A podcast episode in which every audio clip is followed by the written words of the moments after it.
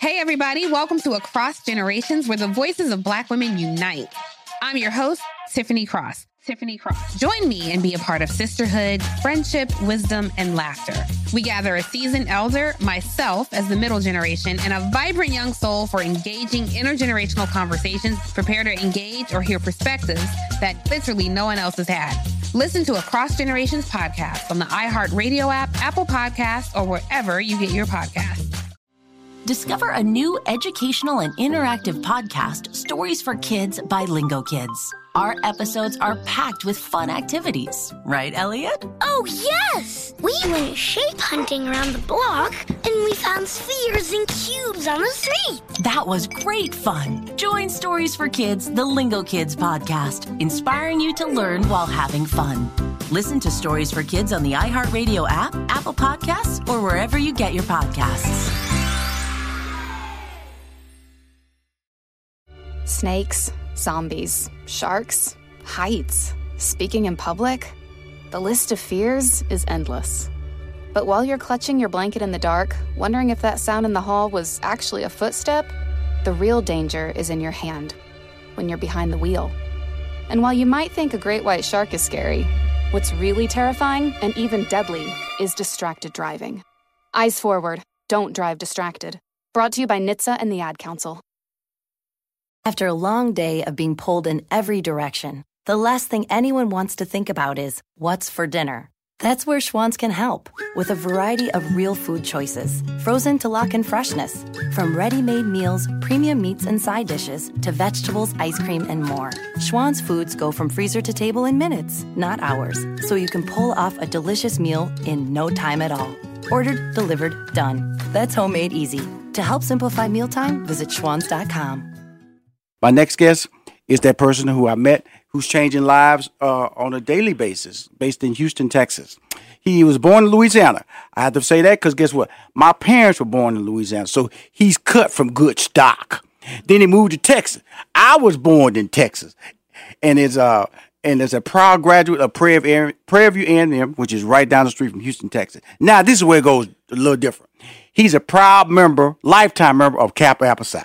I'm on Omega Sci-Fi member. See, that's the only thing in this intro that goes a little bit different. But everything else is great. Honorably discharged Vietnam War veteran, where he served in the medical unit. He's a retired executive from Merck, where he led a national team in medical design and installed Merck's military medical branches. After retiring, he founded, which is very special, the Buffalo Soldiers National Museum, based in Houston, Texas. Please welcome to Money Making Conversations, Captain Paul Matthews. How you doing? Yes, sir. How you doing? Outstanding. Now, are you in Houston right now? Yes, actually at my home in Sugar Land, Texas, which is just outside of Houston. Cool. Well, let's talk about you a little bit. You know, your life has a body of work tied to it as a person who is a college lifestyle, professional lifestyle, military. When you encompass all that together, Captain, what stands out the most when people ask you to speak? What do you tell people when you're motivating them and when you're giving them nuggets of information about being successful? What do you talk about? Well, I talk about having specific goals, direction, and leaving a place like Prairie View, being second lieutenant in the United States Army, and going on to a successful career in the pharmaceutical industry, and then being able to collect artifacts, documents, memorabilia from 30 years of traveling around the country and starting a museum. Those are the kinds of things that I thought, make it all worthwhile so that, we as African Americans have controlled the history narrative. Mm-hmm. I think that's the key, to the future is being able to demonstrate, your history. Right. So when you talk about the Buffalo Soldiers National Museum, of course, many years ago, Bob Marley did an amazingly popular song called Buffalo Soldiers. Right. And, yes, sir? Yeah, the museum actually opened January the 5th of 2001, mm-hmm. and we focused on and featured the Buffalo Soldiers. But in actuality, we give a perspective on the African-American military experience from 1770 to 2000, or from the Revolutionary War to the Persian Gulf War, if you talk about personalities from Crispus Attucks to Colin Powell. And our mission is to preserve, promote, and perpetuate the honor and legacy of the brave men and women who fought, bled, and died in defense of America. Okay, cool. Now, it is the Buffalo Soldiers National Museum. Who are the Buffalo Soldiers? Yeah, the Buffalo Soldiers were the peacekeepers in the American West. They built camps, forts, railroads, delivered the mail, strung telegraph wires, charted the land, chased down outlaws, comancheros, Mexican revolutionaries. As a matter of fact, without the Buffalo Soldiers, the westward movement would have been delayed, 50 years. And just to put it in context, at the end of the Civil War, the Army reorganized and established 4 segregated units that were African Americans, the 9th and 10th Cavalry and the 24th and 25th Infantry. And those 4 segregated units went on to become what we commonly call now the Buffalo Soldiers. Okay, why? Why Buffalo Soldiers? Why did that name become part of the, that's the mystery now. I got to drill down on that now. That is actually the number one question that we get is that how did the Buffalo Soldiers get their name? And it came from the Cheyenne warriors. They saw 2 things in the soldiers that they saw in the buffalo. It was their naturally curly hair and their ferocious fighting spirit. And they put those 2 things together, and they came up with wild buffalo. And the term wild buffalo eventually became Buffalo Soldiers. Wow. So you said, I think early in your conversation, you said over 30 years you've been collecting. What have you been collecting? We have all types of unique artifacts, documents, memorabilia. Some of the one-of-a-kind items you see at the museum is that a letter from a Korean War veteran, an African-American who was the 24th Infantry Regiment, and he was in Korea. And he wrote a letter back to his mom, who lives in Brownwood, Texas. And he opened up by saying, "Things are quiet here. I hope things are quiet at home." And then he said, "We heard today that our unit was going to be integrated." Now, that's a very powerful letter because this is 1951. And here you have a black man in Korea fighting for the liberation of Koreans in a segregated army. So that's a very powerful historical perspective to look at. And also how he reacted and how it was I have to say it's a big deal because nobody wants... Because when you're separate, that implies that there is something wrong. There is something that, there's something different about you that can't be, as they say, associated or assimilated with everybody else. And that's what people don't understand about racism, about discrimination, about segregation is that whenever you're not just black or integrate, whether it's caste structure based on finances or whatever, when you don't let everybody participate or have the same opportunities to win, then there's a designation that there's something wrong with you, that you should not have that opportunity. In the military, when you're out there fighting, laying your life on the line for the same cause, that should be even more mind-boggling, correct? Oh yeah, and that's a very good point. Even though they had the same types of equipment and arms and all of that, the Army was basically a microcosm of America. And so, but I should say that the military was on the vanguard of the modern-day civil rights movement. So, that's important to note. As a matter of fact, when you go back to Frederick Douglass, and he made a very important point at the start of the Civil War. He said, "Give the colored man a uniform, a buckle with the U.S. on it, a button with an eagle on it, and a musket, and you'll make him a citizen, but you also make him a man." Because what he was trying to do was make sure the Civil War was being fought for freedom and not just to save the Union. And the only way you can do that is put the black man in the blue uniform. And that same message carried over to World War One, when Du Bois said in the famous Crisis Magazine article at the starting of World War One, he said, put aside your differences, right. Go overseas, come back, be first-class citizens. And in World War II, the same message came along. This was called the double V for victory, victory against the Axis in Europe and victory against racism at home. You know, so those were, you know, at the end of World War II, the soldiers that came back, you know, were the individuals that supplied the funds, you know, that helped to move forward the modern civil rights movement. Absolutely. So these people worked in the they came back, they had trades, they took the GI Bill, you know, they went to trade schools. Actually, a good example is Texas Southern University. It started out as a trade school. Mm-hmm. Yeah. And so these individuals became the middle class that supported, you know, the Martin Luther Kings and the Abernathys wow. and all of the other civil rights movements. On the phone is the founder of the Buffalo Soldiers National Museum in Houston, Texas. We'll be back with more because I want to emphasize the military being the vanguard of civil rights movement. Hi, this is Rushion McDonald. You're listening to Money Making Conversation. When I look at my life, I look at the challenges of growing up in the inner city, growing up with two parents. One was a truck driver. One was a stay-at-home mom, 6 sisters, 2 brothers.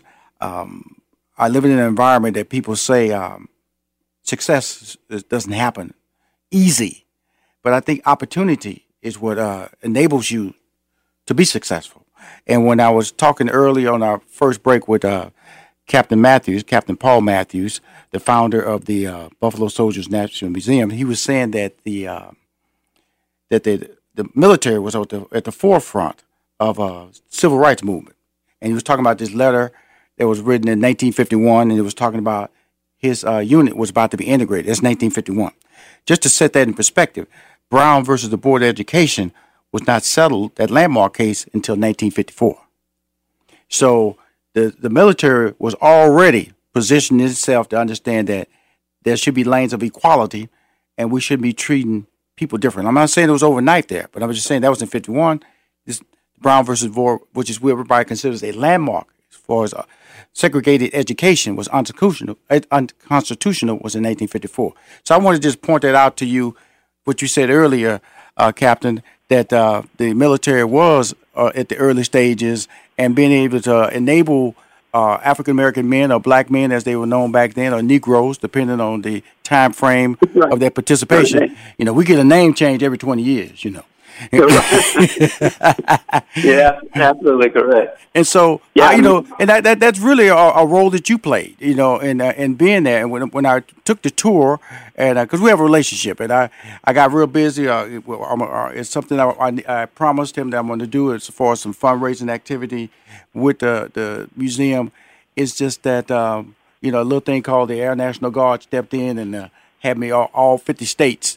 Immediately that caused me to delay, so I apologize. But what I cannot apologize for is the success of what you're trying to do at educating all individuals, not African Americans, when they come to that museum. Tell us about that experience.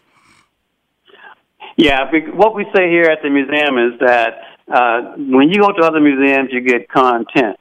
When you come to the Buffalo Soldiers National Museum, you get context. Because we talk about the items, how it revolves around you, how you revolved around it. Let me give you a good example. We're talking about, say, the Emancipation Proclamation. You know, it's an executive order. But what came out of that was Juneteenth. If you look at Section 9 and Section 10 of the Emancipation Proclamation, it states that the slaves would be free when federal troops occupied the territory. And that occurred in Texas on June the 19th, 1865, when Major General Gordon Granger landed in Galveston, read the proclamation, but he had 300 black troops with him to enforce the law. So that's the key. You know, he had troops there that were African Americans that went throughout the state of Texas enforcing the Emancipation Proclamation. Because in reality, the Emancipation Proclamation didn't free anyone, because it was it only applied to the states that were not in control of the Union. Mm-hmm.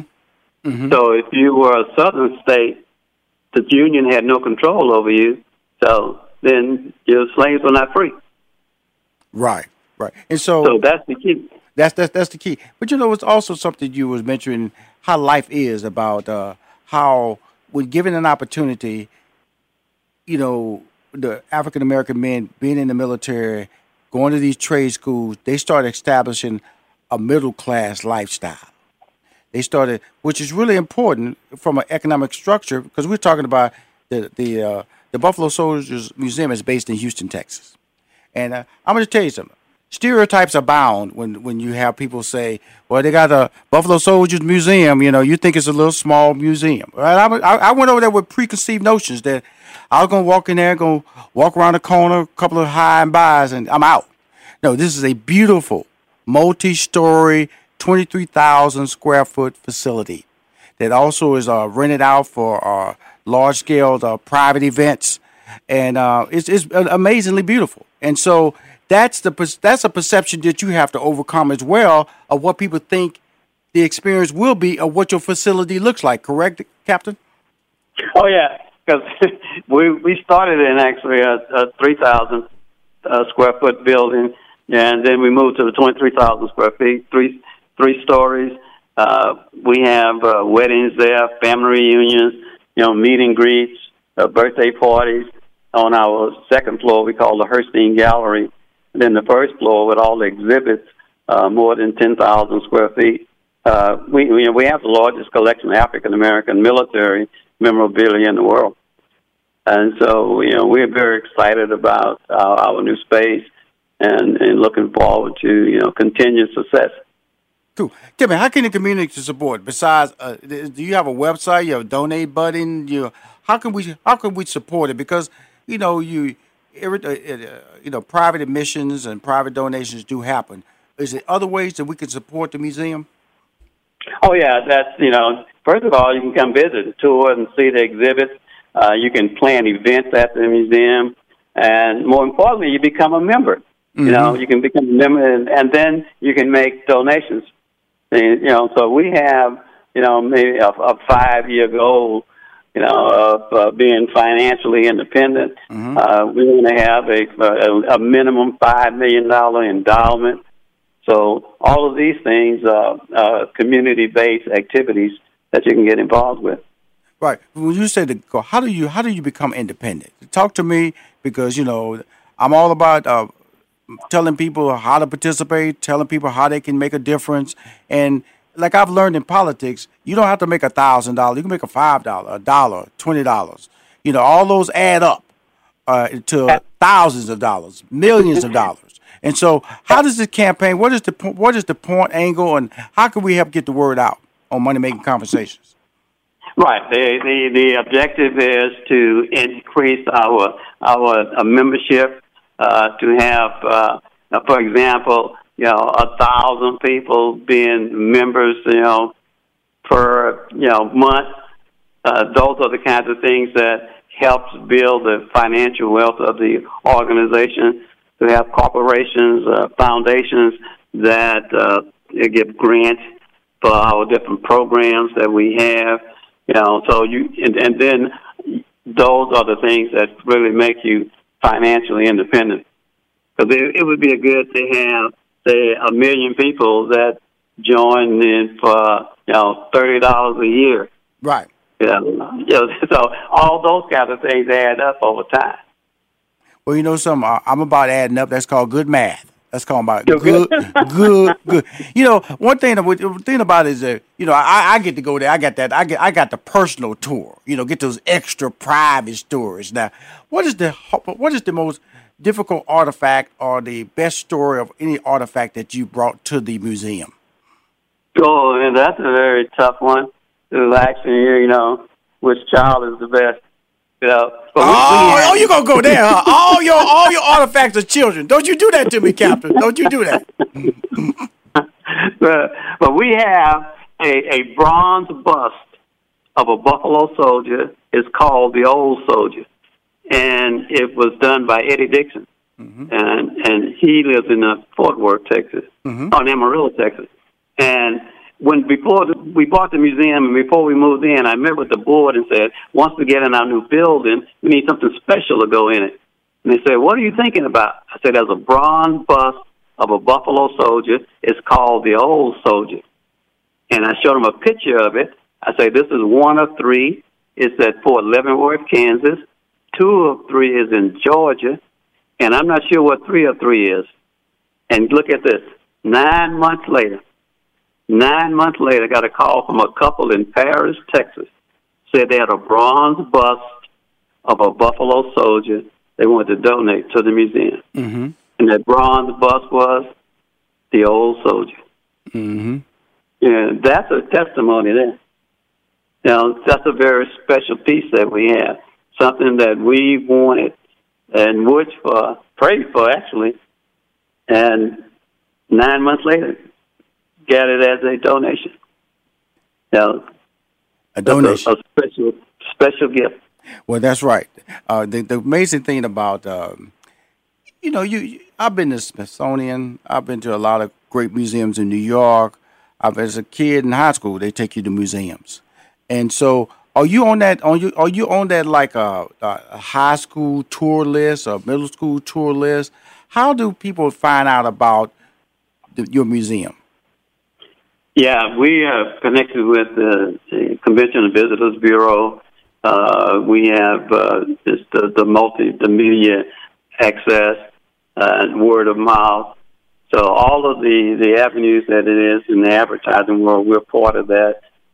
We belong to the Houston Museum District Association, the African American Museum Association, mm-hmm. and the National Organization of Museums. So we are affiliated with all of those entities. Well, it's really good. I'm talking to Captain Paul Matthews. He's the founder of the Buffalo Soldiers National Museum, which is a 23,000-square-foot museum located in Houston, Texas. The mission of the Buffalo Soldiers National Museum is to educate the public and to preserve, promote, and perpetuate the history, tradition, and outstanding contributions of America's Buffalo Soldiers from the Revolutionary War to the present. The amazing thing about it is that when I went there, I learned so much, and I want to go back. And so much more that I'm committed to helping raise funds so he can meet his goal. Again, I want to thank you for taking the time to come on my show, sir. I've been near a building. I've made a commitment to you. And I brought you in my show just to remind you that I didn't forget, and you are part of my future, okay? Thank you very much. We appreciate it and look forward to seeing you. Thank you, sir. Now is the chance to use reliable energy to grow your money with the Dominion Energy Reliability Investment. Our new investment product offers competitive returns, no maintenance fees, and flexible online access to your money. Make the reliable investment in reliable energy. The Dominion Energy Reliability Investment. To find out more, go online to reliabilityinvestment.com. That's reliabilityinvestment.com.